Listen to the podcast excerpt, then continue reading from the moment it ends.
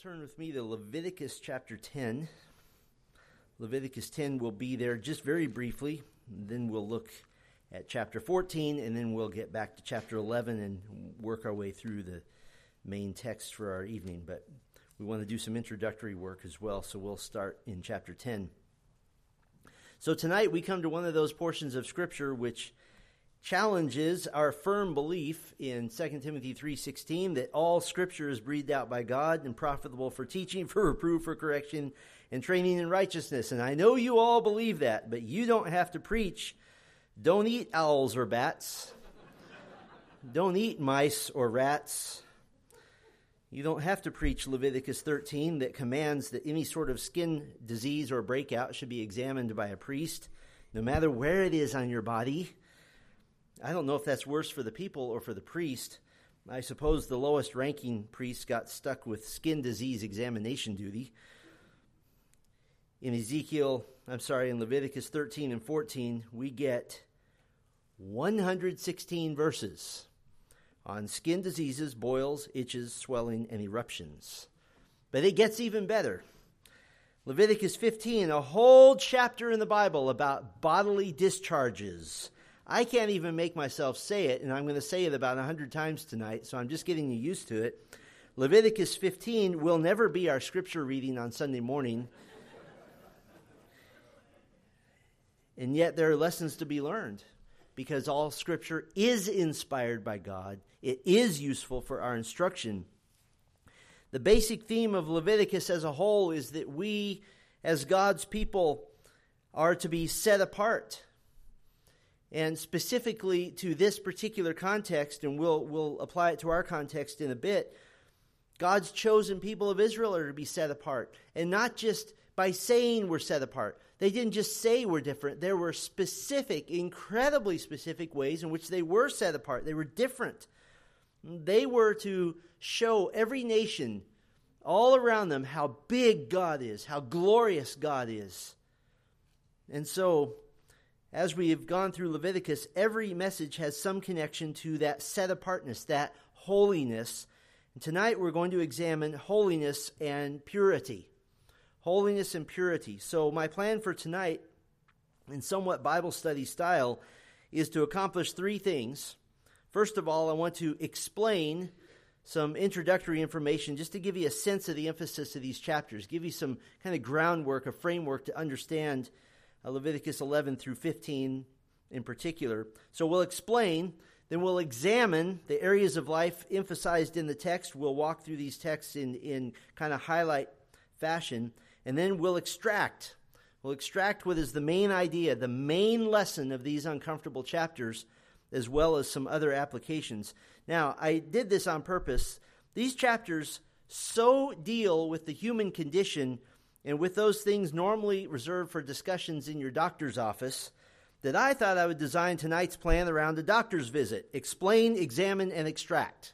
So that's what we're going to do tonight. Well, first, I want to explain some introductory thoughts, give you a sense of what's important in these chapters, and, and really some important spiritual concepts, all the while remembering that the lesson for us as new covenant believers in Christ is not that we're under these laws, not that we're under any variation of them, but we will receive a key lesson at the end of our time tonight. I think that will draw this all together. But the spiritual principles are always the same. Cover to cover in the Bible, certain spiritual principles never change. So let me give you a few introductory thoughts. The first introductory thought has to do with the language of chapters 11 through 15 the language of 11 through 15. Uh, look back with me first at Leviticus 10 just for a moment. And this is a verse that in uh, verse 10 of chapter 10, this is our guide to Leviticus 11 through 15. Leviticus 10, verse 10 says, You are to distinguish between the holy and the common, and between the unclean and the clean. That's our guide to these four chapters. Four Hebrew words appear in this verse, which then dominate in chapters 11 through 15. Holy, and that we've said before means to be set apart, means to be different. We have the word, the Hebrew word for common.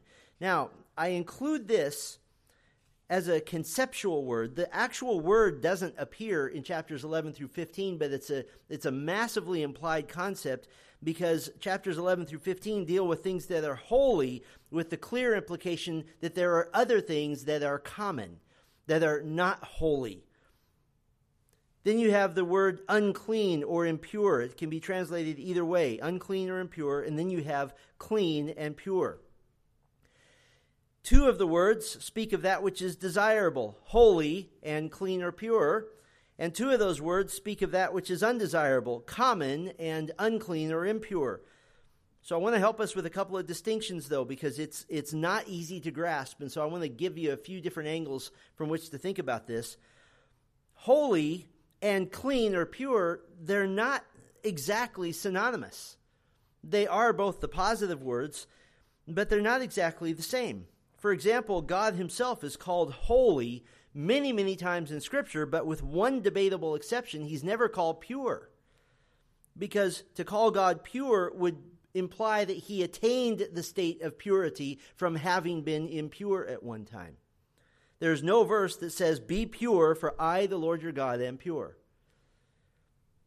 Another distinction common and unclean or impure aren't exactly synonymous either. Something that is common, such as a person or a thing, can also be clean and pure or unclean and impure. It could be either one.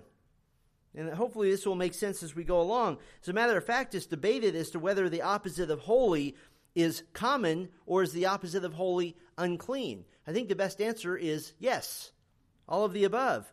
One scholar explains it this way. Listen carefully, this is, this is genius. While holiness had its opposite in the common, it encountered opposition in the presence of impurity. And so they, they're opposite, but different. So let's boil this down. Suffice to say, in this first idea about language, that which is holy cannot be used for a common purpose. You can't take the tabernacle curtain and make a tent out of it to go camping. You can't take uh, something that's holy and make it common, nor can you make something common suddenly be used for a holy purpose. You can't just go grab a guy off the street and say, hey, we're missing a priest today, you come serve today. There had to be a way to become holy. And so that which is holy cannot be approached by anything or anyone that is unclean. And so we see these, these grades, so to speak, these uh, progressions of holiness all the way down to uncleanness. And this will make more sense as we go.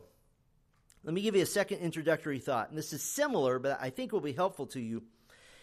Impurity or uncleanness is not necessarily the same as sinfulness.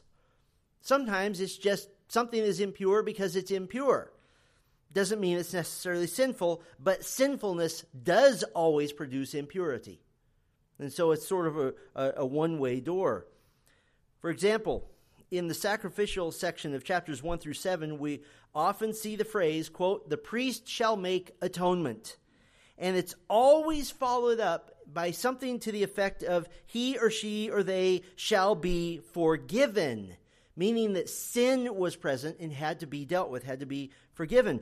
But in these chapters concerning purity and impurity, when the, the phrase occurs, the priest shall make atonement, very often it says, not he shall be forgiven, it says he shall be clean. That there's a difference. It's not necessarily that sin happened, it's just that we needed to be clean.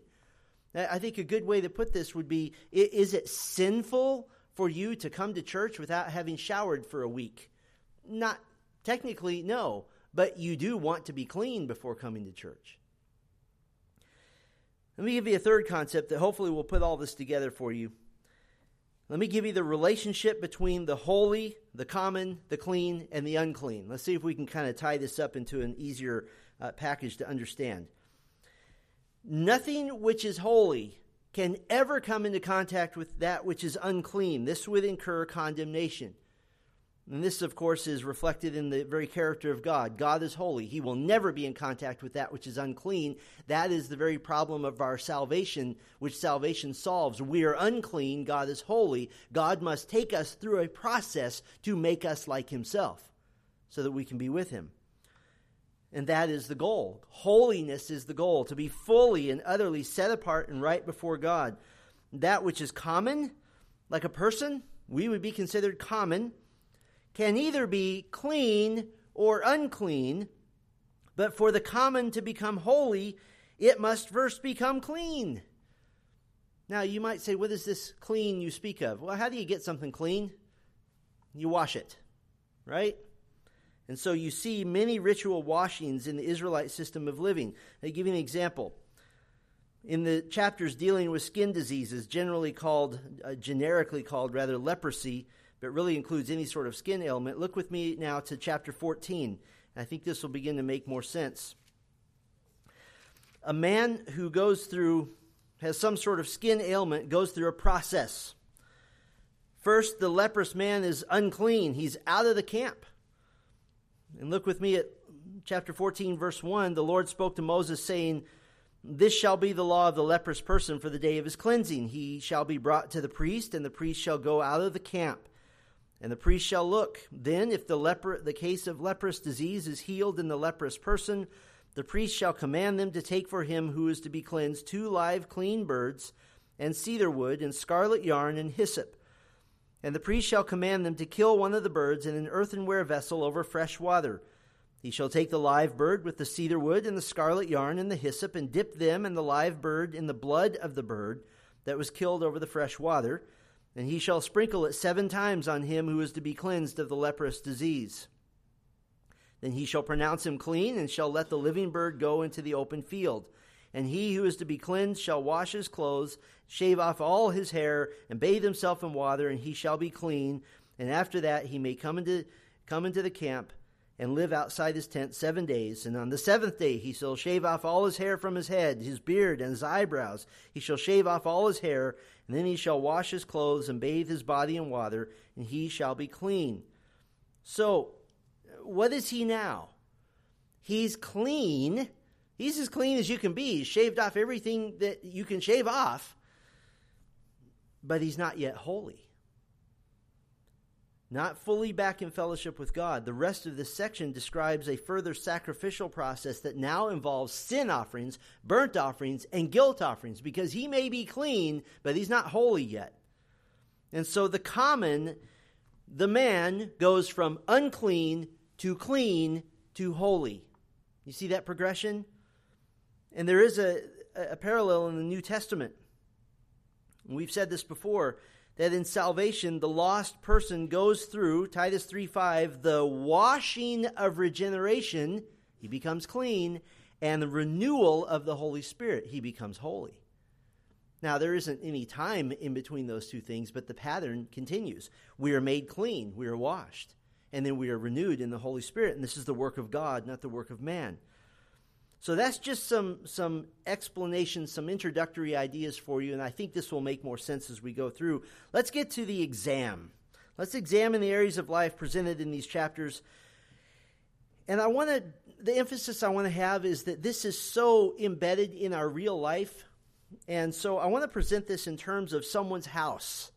And we'll use modern terms. The Israelites were currently living in tents, but eventually they would have houses but most of their houses would be fairly simple structures. I want to use a sanctified imagination and talk about houses we're familiar with. So, first, let's talk about the kitchen and dining room. The kitchen and dining room, and now we're in chapter 11. This is the heart of the dietary code of Israel. Chapter 11, beginning in verse 1. And the Lord spoke to Moses and Aaron, saying to them, Speak to the people of Israel, saying, These are the living things that you may eat among all the animals that are on the earth. Now, 2 Timothy 3.16 notwithstanding, I don't think it'd be a good use of our time to read the entire chapter, so let me just break it down for you. Verses 1 through 8 addresses all the land animals. Verses 1 through 3, what is permitted to eat, animals with a parted hoof and chews the cud. Basically, all those in the cow family, if we want to be uh, specific. Verses 4 through 8, those not permitted to eat. Any land animal which has one of those qualities but not the other cannot be eaten. So there's no camel burgers at all, no rock badger sliders, and no bacon. Those are the land animals. Verses 9 through 12 addresses all seafood. Verse 9, those things that are permitted to eat, it's really simple. Anything with fins and scales, you could eat that. Verses 10 through 12, everything else is not permitted. Anything without fins or scales, so red lobster is out of business. And then verses 13 through 23, you have uh, the addressing of potential flying food, we could call it. Verses 13 through 19 lists all the outlawed birds. Fear not, Thanksgiving is still intact. The turkey is still on the menu, but no raven raviolis or stork stew. Can't have that. And then verses 20 through 23 all winged insects, except those with jointed legs uh, over their feet, are off limits. So grasshoppers and crickets are on the appetizer list. And then you have this extensive section from verse 24 all the way through verse 40, which goes into all kinds of detail about uncleanness, which is transmitted by contact with the dead or, or unclean animals. And so it's not just that you couldn't eat those things, it's that you couldn't even touch them. Otherwise, you were unclean. And so you had to go through whatever the ceremony that was prescribed to become clean again. And finally, verses 41 through 44 generally outlaws most bugs, snakes, anything that, quote, swarms on the ground. Look near the end of the chapter. This is the rationale for the dietary laws in verse 44. This is the reason. For I am the Lord your God. Consecrate yourselves, therefore, and be holy, for I am holy. You shall not defile yourselves with any swarming thing that crawls on the ground. For I am the Lord who brought you up out of the land of Egypt to be your God. You shall therefore be holy, for I am holy. Now you notice that the dietary restrictions appeal only or, or pertain only to meat, rather. Only to meat. So no child can find a place that said, Thou shalt not eat salad. It's still there. Um, and why is that? Genesis 129 was God's edict, and it's still in effect. Behold, I have given you every plant yielding seed that is on the face of all the earth, and every tree with seed in it in its fruit. You shall have them for food. Now, the big question you're probably hoping I will answer is why? Why this particular list? Why are some animals clean and some are unclean? Well, it's not that God likes clean animals and doesn't like the unclean animals. He made provision on Noah's ark for both, and so he saved both. Various theories have been put forth about these divisions. Uh, one is called the appearance theory. The animals which look repulsive shouldn't be eaten for dinner. Now, that doesn't really make sense because some of the unpermitted animals are much more beautiful than some of the permitted animals. If we're judging on pure beauty, I'd rather take an eagle over a goat any day. And you can't eat a rabbit, they're cute. So the appearance theory doesn't really hold water. Some use the, what's called the theology theory that animals associated with pagan religions are taboo for Israel. The problem is, is that every animal is associated with pagan religions, so that doesn't really help us. The most popular theory is sometimes called the hygienic theory that some animals are eliminated as more likely carriers of disease. It's kind of difficult to prove as a consistent pattern, but there is no doubt that the rules listed in Leviticus 11 contributed to hygienic practices. Uh, for example, Orthodox Jews wouldn't handle dead rodents. They washed their hands a lot. They washed all their things in the kitchen a lot, long before scientists discovered microbes, germs, and bacteria. So, those are just a few of the theories put forward, but the fact is, there's only one reason listed in the Bible. And that reason is be holy, for I am holy. And if you're going to be holy, obey the Lord. If the Lord says you cannot eat a rock badger, then you obey. And he's not necessarily obligated to explain why. I want to point something out to you. It was almost impossible to avoid uncleanness in the kitchen or dining room, as we might say. Look back with me at verse 29. I just want to show you how difficult it would be to avoid uncleanness. And these are unclean to you among the swarming things that swarm on the ground the mole rat, the mouse, the great lizard of any kind, the gecko, the monitor lizard, the lizard, the sand lizard, the chameleon these are unclean to you among all that swarm. Whoever touches them when they are dead shall be unclean until the evening. I grew up in the desert. We stepped on lizards all the time. That was just normal. Verse 32 Anything on which any of them falls when they are dead shall be unclean, whether it's an article of wood or a garment or skin or sack or any article that's used for any purpose. It must be put into water. It shall be unclean until the evening, then it shall be clean. If any of them falls into any earthenware vessel, all that is in it shall be unclean, and you shall break it. Any food in it that should that could be eaten on which water comes shall be unclean. You ever wonder why in ancient Israel there's so many broken pots? Ah, the lizard fell in it. It was so difficult to maintain cleanness. Let's move on to another metaphorical room of the house. We'll call this one the birthing room and nursery. The birthing room and nursery, beginning in chapter 12. It's only in recent times that babies were routinely born anywhere except at home, so we'll designate a birthing room. What is the birthing room? It's wherever mom is when it's time to give birth. That becomes the birthing room. Chapter 12 is very easily summarized. It's a short chapter. If a woman gives birth to a boy, she is unclean for seven days. It doesn't mean she's sinful, it just means she's unclean. She's unclean for seven days, and on the eighth day, the boy was to be circumcised. For the next 33 days, 40 days total, she was not to touch anything holy. She was not to come to the sanctuary while her body recovered from childbirth, including the postnatal blood flow. And by the way, it wasn't giving birth that made her unclean, it was the postnatal blood flow. It wasn't the act of giving birth. There's no indictment on marital intimacy, there's no indictment on birth. Those are commanded by God and they're normal. If a woman gave birth to a girl, she was unclean for 14 days, double the time for a boy, and was not to touch anything holy for the next 66 days, so 80 days total. And then she was to get ready to live a normal life again.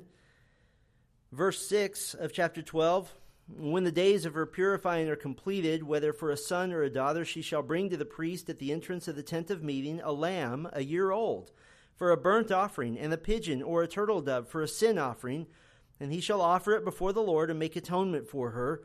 Then shall she, she shall be clean from the flow of her blood. This is the law for her who bears a child, either male or female. If she cannot afford a lamb, then she shall take two turtle doves or two pigeons one for a burnt offering and the other for a sin offering, and the priest shall make atonement for her, and she shall be clean.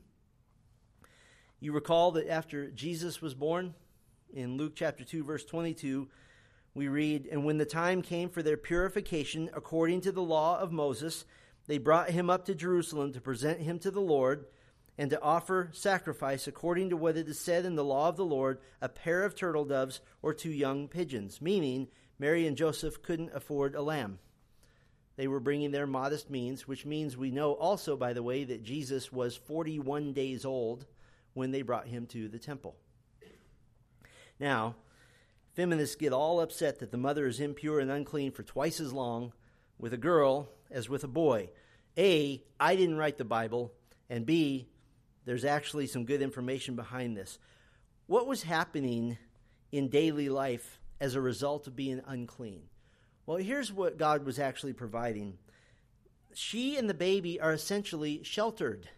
They, they, they can't go out, they can't do a lot of things. They're kept away from normal society during the period of uncleanness. The text doesn't give a clear explanation, but the result is that for baby girls, both mom and daughter remain protected and in a sheltered environment for twice as long. And there are some Jewish theologians who believe that this was an act of honor to give more protection to a baby girl because it was up to the baby girls to give birth to the next generation. And so it was, it was seen by even ancient Jews as an act of mercy to be kind of kept out of society. Wouldn't you like to just get off the merry-go-round for 80 days? That's what they got to do. Well, if uncleanness was difficult to avoid in the kitchen and dining room, it was impossible to avoid in the birthing room and the nursery. We've been in the kitchen, dining room, birthing room, and nursery. Let's move on to the bathroom.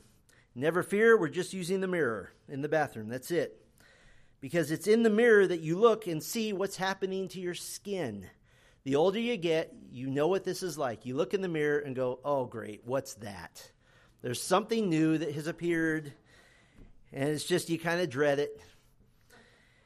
Leviticus gives substantial attention to skin conditions of all types, and once again, this will likely not make the cut for Sunday morning service scripture reading. But these two chapters speak of leprosy. And as a reminder, it refers to any number of skin conditions up to and including our modern version of leprosy, which is Hansen's disease. Chapter 13 is completely devoted to the diagnosis of a skin condition. The affected person is to be brought to the priest for examination, and I'll leave it to you to read the particulars of all the diagnostic criteria. But the chapter deals with your skin, with your hair, with your scalp, quarantine procedures, and even what to do with the infected garments and clothing. And listen, this is a severe, severe situation. Look with me near the end of the chapter, chapter 13, verse 45.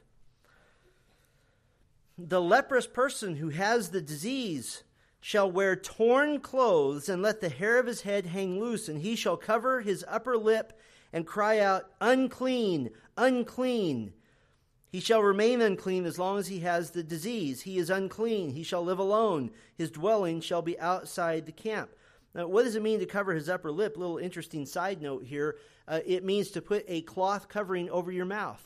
What do people do today when they don't want to spread germs? It's the same thing. But this was very serious.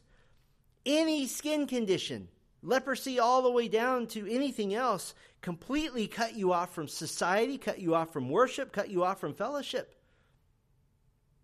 Then you get to chapter 14, and it deals with cleansing and with further diagnosis. The first 32 verses deal with the ritual for cleansing and rehabilitation once the disease is gone.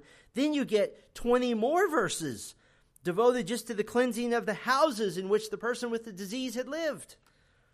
The stones in the wall were determined, if they were determined to have traces of the disease, they were to be ripped out of the wall and thrown outside the city. The plaster on the walls was to be scraped off and thrown outside the city. And if disease broke out in that house again, the house was to be torn apart and every single piece taken outside the city to what they called the waste places. Listen, hazmat units have nothing on these guys. They were thorough in the way they cleansed the home. The healed leper was to be reintroduced into society with a complex three step process. We already read the first step. Chapter 14, 1 through 8, was a ritual to recognize that disease had been cleansed. By the way, the, the priest wasn't functioning as a healer or a doctor at all. He was simply observing what the Lord had done or had not done. He was observing the sovereignty of God. We've already read verse 9. This is the second part, uh, the second step there was another ceremony on the seventh day in which he uh, shaves off all his hair from his head, his beard, his eyebrows. But then there's a third ceremony on the eighth day, verse 10, and this deals with now the restoration of religious fellowship through sacrifices, the moving from unclean to clean to holy once again. So, the question that I ask and that you may ask and that many have asked for centuries now why so much space devoted to skin disease? What are the spiritual implications of these long chapters? God never does anything by accident. God wasn't saying, you know, there's two chapters I just don't know what to do with. I think I'll fill it up with skin diseases. There's a reason. Some have felt that the skin diseases, leprosy, were the result of sin. There are clear cases in the Bible, such as Miriam in Numbers 12, Gehazi in 2 Kings 5, but here, in the context of fellowship with God, in the context of that fellowship being dependent on holiness and cleanness, it seems that the most likely message is that leprosy isn't necessarily caused by sin, but leprosy is like sin. It's like sin. Did you notice what is done with the with the house that has some any sort of infection on the stones? The stones are ripped out and they're thrown away and they're, they're separated. That which is unclean is separated from that which is clean. And it is like sin. Leprosy is like sin in that it keeps people from full fellowship with God. They're outside the camp until they're made clean. It keeps people from full fellowship with God's people. And it's, it's progressive, it's pervasive, it's loathsome, it's disgusting, and it literally impacts every area of your life. And so, to our analogy of looking in the mirror in the bathroom, if you saw a pervasive skin condition, there were massive consequences which were extremely hard and very painful beyond just the condition itself. And that's the way sin is, isn't it? Sin doesn't just affect you, it doesn't just hurt you. There, there, it hurts others around you, and there are often consequences attached to sin which last long after you've repented and long after you've turned away. And so it isn't entirely unhealthy to treat sin like you would treat leprosy, to be careful and to rip it out and to get rid of it. What did Jesus say? If your hand offends, cut it off. Well, we've been in the kitchen, in the dining room, we've been in the birthing room and nursery, in the bathroom. Let's move on to the master bedroom. And let me tell you, if I didn't believe in 2 Timothy 3:16, I would find any excuse to skip chapter 15. But we believe, and so we're going to work through it. The heading at the top of this chapter in your Bible probably says something like Laws about Bodily Discharges. This basically covers every possibility of anything your body wants to get rid of. And so we'll just keep it keep it at that level. These could be divided into two categories in this chapter abnormal and normal. I won't make a list or a suggestion whatsoever. None of them are considered inherently sinful, they're just simply rendering you unclean. And then the abnormal and the normal discharges are divided into men and women. And so basically, if we were to outline chapter 15, it goes like this Verses 1 through 15 concern abnormal discharges from men. Verses 16 through 18 concern normal discharges from men in the context of marriage and marital intimacy. Verses 19 through 24 concern normal discharges from women in the context of her normal cycle, and verses 25 through 33 concern abnormal discharges from women, such as excessive bleeding. Now, a major difference ought to be noted here. If you read through chapter 15, for normal discharges, which are a normal, normal part of life, simply bathing is sufficient to remove the impurity. That's it. That's all that had to happen. But for a- abnormal discharges, offering of sacrifices was required. And so you say, well, what did we learn from this? Let me tell you one thing I learned. Even what we think is private, even what we consider personal, even the most personal, intimate moments between the man and the woman is impacted and part of their faith in the Lord. There is no area of life that our faith doesn't intersect with and doesn't impact that their faith in the one true God extended all the way to the master bedroom. No area of life is to be left untouched. Our faith is all encompassing. And by the way, this helped keep, for the faithful Jewish family, this helped keep everything in perspective.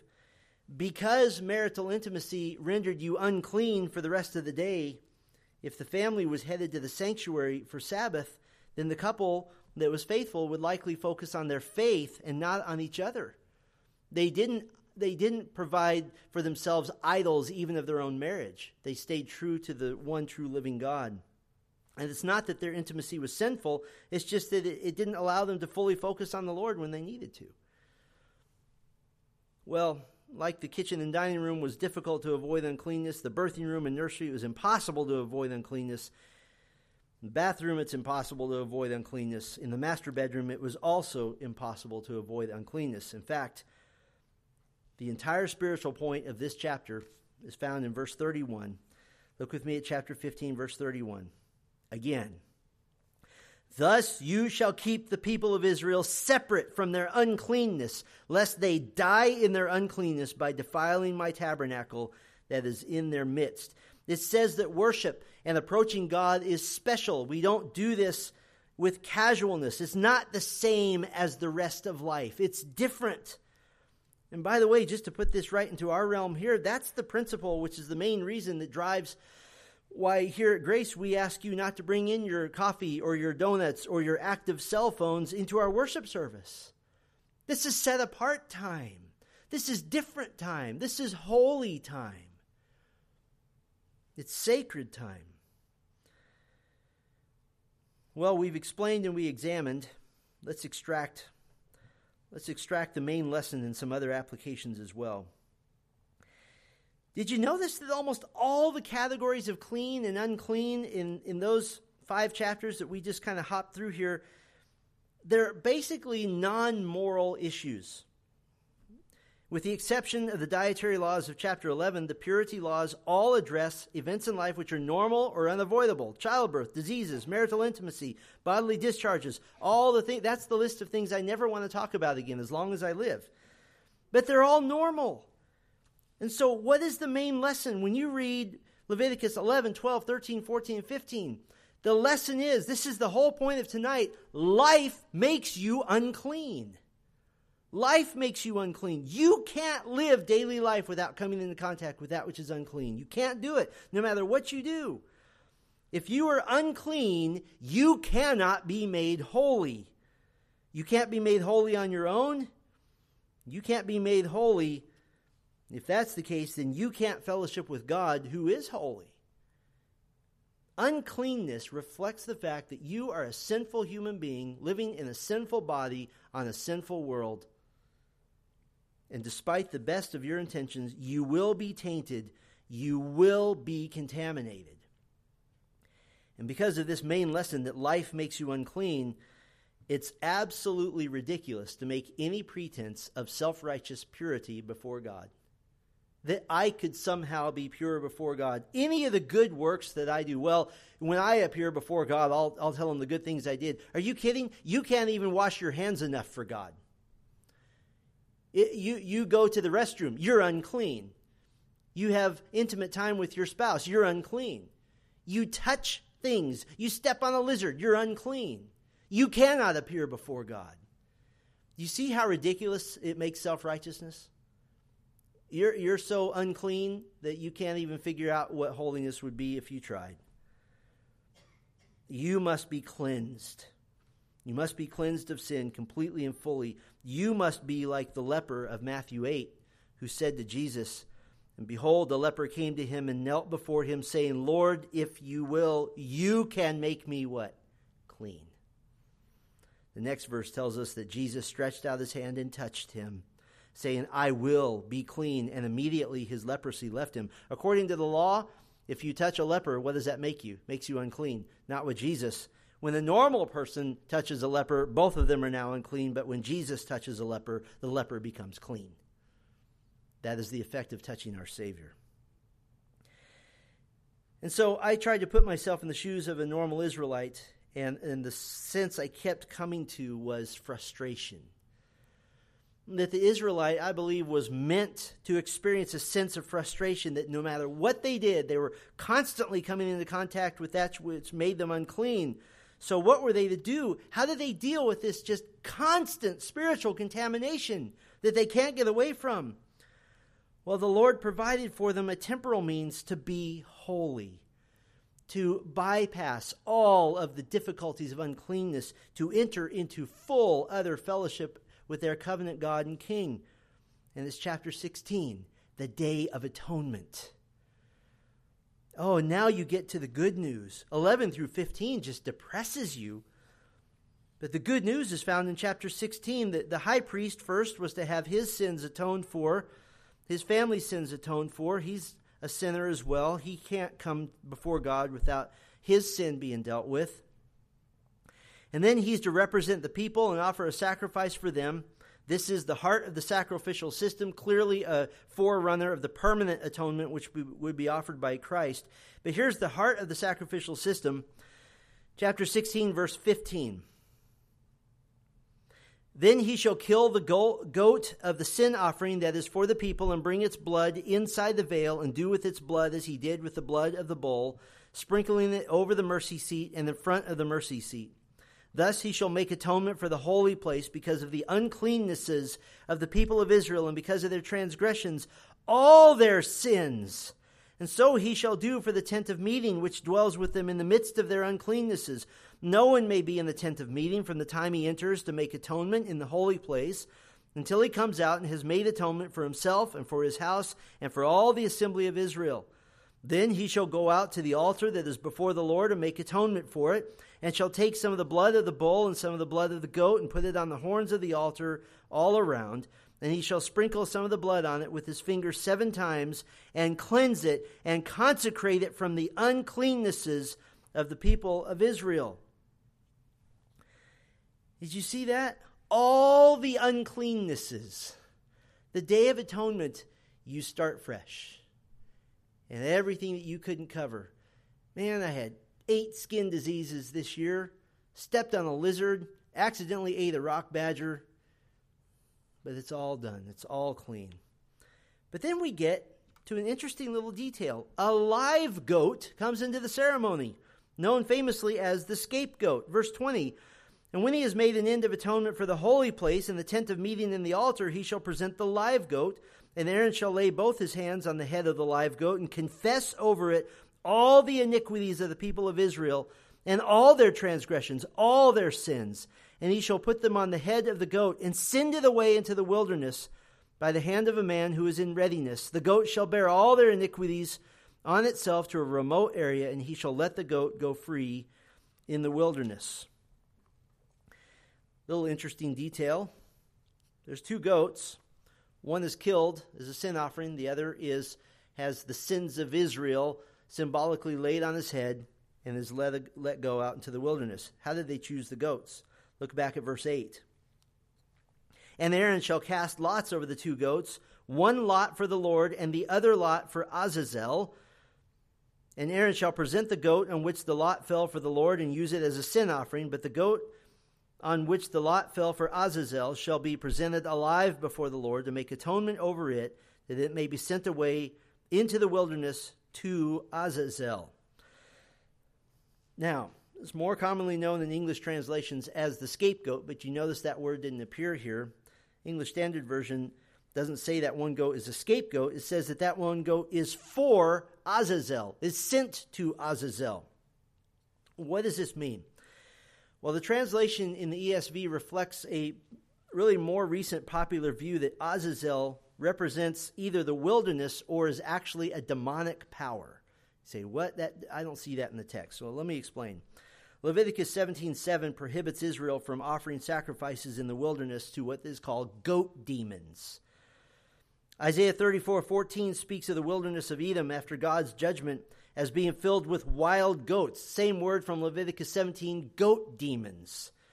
Second Chronicles 11:15 speaks of the worship of goat idols or goat demons, same Hebrew word in the wilderness. In other words, there's a pattern in the Old Testament of the wilderness being a, a haunt of unclean spirits, particularly what the Old Testament calls goat demons. And also, although not in Scripture, the apocryphal intertestamental book of First Enoch identifies Azazel as the leader of the demons in Genesis 6 who wanted the daughters of men. Well, that sounds interesting, and that is the translation that the ESV gives us.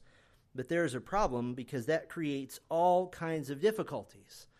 Because the primary, dif- primary difficulty is now it appears that this live goat is sent out to the wilderness to appease a demon. We just said in Leviticus 17 that that's not allowed, that's prohibited. So, should we continue to understand this second goat as a scapegoat? Yes, you should. Why? Because that's what the word Azazel means. Azazel is made up of two Semitic words the Hebrew word for goat and the Aramaic word for go. So this is literally the go away goat. Tyndale's 1530 English translation came up with a brand new word, coined a word, and rendered it escapegoat. And then it got shortened to scapegoat. So, no, the goat wasn't sent to Azazel. Azazel is the goat. Well, what's the value of this ritual of symbolically placing the sins of the people on the scapegoat? The value, very simply, is God commanded it. And there is a phenomenal result. Look with me at chapter 16, verse 30. For on this day shall atonement be made for you to cleanse you. You shall be clean before the Lord from all your sins.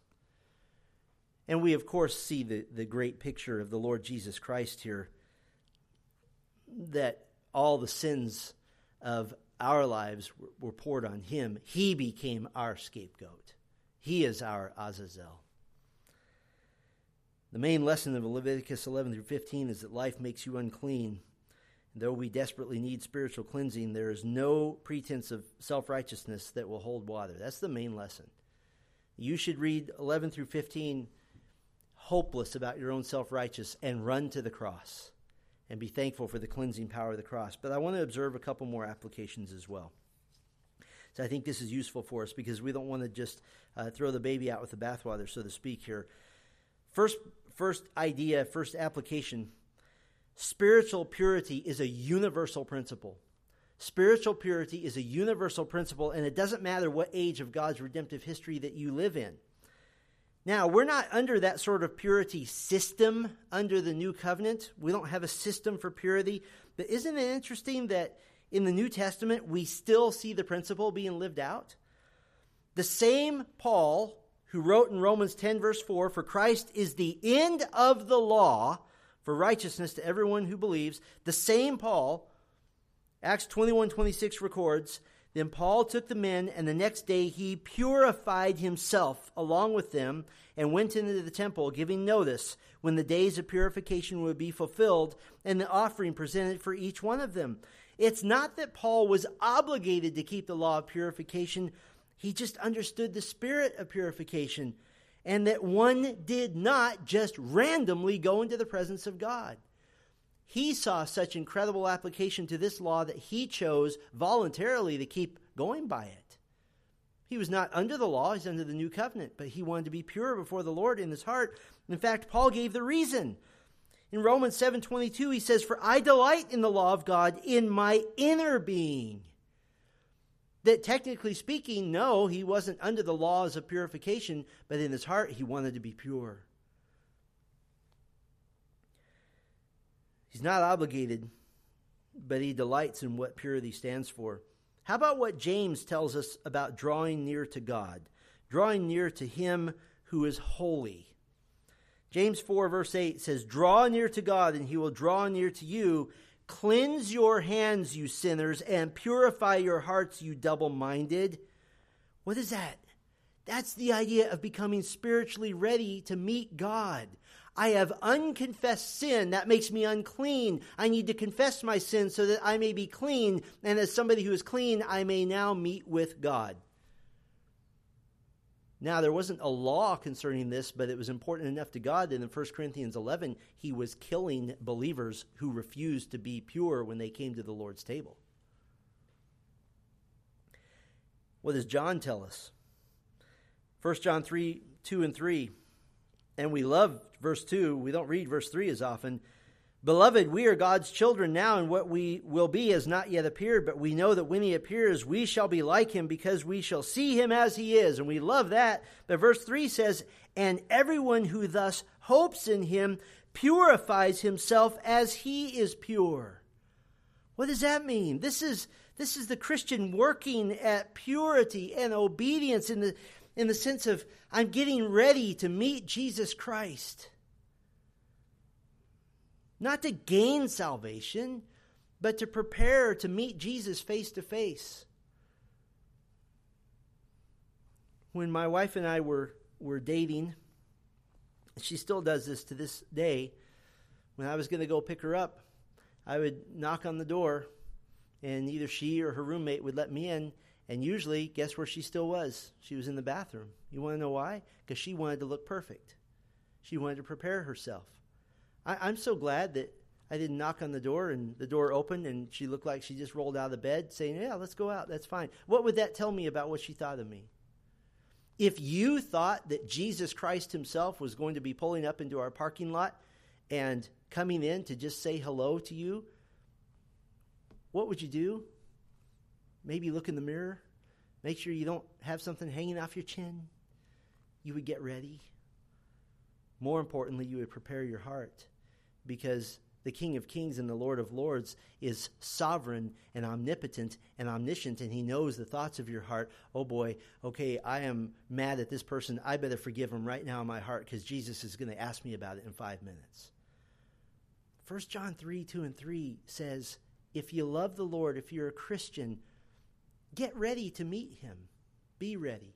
Purify yourself. We can't complete our own sanctification, of course. We have a responsibility, though, to work at it by the power of the Spirit. Let me give you one more application, then we'll be done. The pursuit of purity is not accomplished alone. the pursuit of purity is not accomplished alone. Did you notice that the context of the pursuit of purity is within the community of faith? For Israel, that was their national law. For us, it is in the church. Hebrews 10 24 and 25. Let us consider how to stir up one another to love and good works, not neglecting to meet together as is the habit of some, but encouraging one another, and all the more as you see the day drawing near. Did you catch that? As you see the day drawing near, as it gets closer to the time to meet Jesus face to face, let's encourage one another to love and good deeds. All the more, all the more, all the more. Let's get ready. Boy, in our culture today, there's such a fear of commitment. Men are getting married older than they have in decades. Employees stay at one job for less time than they have in decades, and professing Christians are fearful of church membership more so than ever in church history. And yet, full membership, full accountability to the local church is so key to the pursuit of purity. You cannot effectively lead the Christian life alone. You can't do it. Well, never in my ministry life have I ever had to say the words bat, unclean, or discharged so many times. So, you know what these chapters make me yearn to do? To remember Israel's hope, which is our hope, God's promise for a new covenant. Would you indulge me in a spiritual washing, so to speak? Because we've had to deal with bats, bugs, unclean, and impure just listen as I read from Ezekiel 36. Take it in. Drink the cool water of the new covenant. Just listen. Therefore, I say to the house of the Lord, the house of Israel, Thus says the Lord God, It is not for your sake, O house of Israel, that I am about to act, but for the sake of my holy name, which you have profaned among the nations to which you came. I will vindicate the holiness of my great name, which has been profaned among the nations, and which you have profaned among them. And the nations will know that I am the Lord, declares the Lord God, when through you I vindicate my holiness before their eyes. I will take you from the nations and gather you from all the countries and bring you into your own land. I will sprinkle clean water on you and you shall be clean from all your uncleannesses, and from your idols I will cleanse you. And I will give you a new heart, and a new spirit I will put within you, and I will remove the heart of stone from your flesh and give you a heart of flesh. And I will put my spirit within you and cause you to walk in my statutes and be careful to obey my rules. You shall dwell in the land that I gave to your fathers, and you shall be my people, and I will be your God. And I will deliver you from all your uncleannesses. And I will summon the grain and make it abundant and lay no famine upon you. I will make the fruit of the tree and the increase of the field abundant, that you may never again suffer the disgrace of famine among the nations.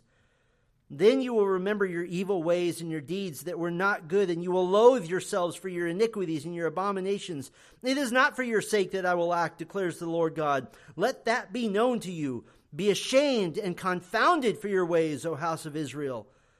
Thus says the Lord God, on the day that I cleanse you from all your iniquities, I will cause the cities to be inhabited, and the waste places shall be rebuilt, and the land that was desolate shall be tilled, instead of being the desolation that it was in the sight of all who passed by. And they will say, This land that was desolate has become like the Garden of Eden, and the waste and desolate and ruined cities are now fortified and inhabited. Then the nations that are left all around you shall know that I am the Lord. I have rebuilt the ruined places and replanted that which was desolate. I am the Lord. I have spoken and I will do it. Thus says the Lord God, this also I will let the house of Israel ask me to do for them, to increase their people like a flock, like a flock for sacrifices, like the flock at Jerusalem during her appointed feasts. So shall the waste cities be filled with flocks of people. Then they will know that I am the Lord. The new covenant makes it all clean. Amen. Let's pray. Our Father, thank you so much for the cross of Christ, the precious blood of Jesus, which cleansed us from our sins. These chapters in Leviticus tell us how truly filthy we really are that in a sinful world, living in sinful bodies among sinful people, as sinners, we can't get away from our own filth, much less be holy before you.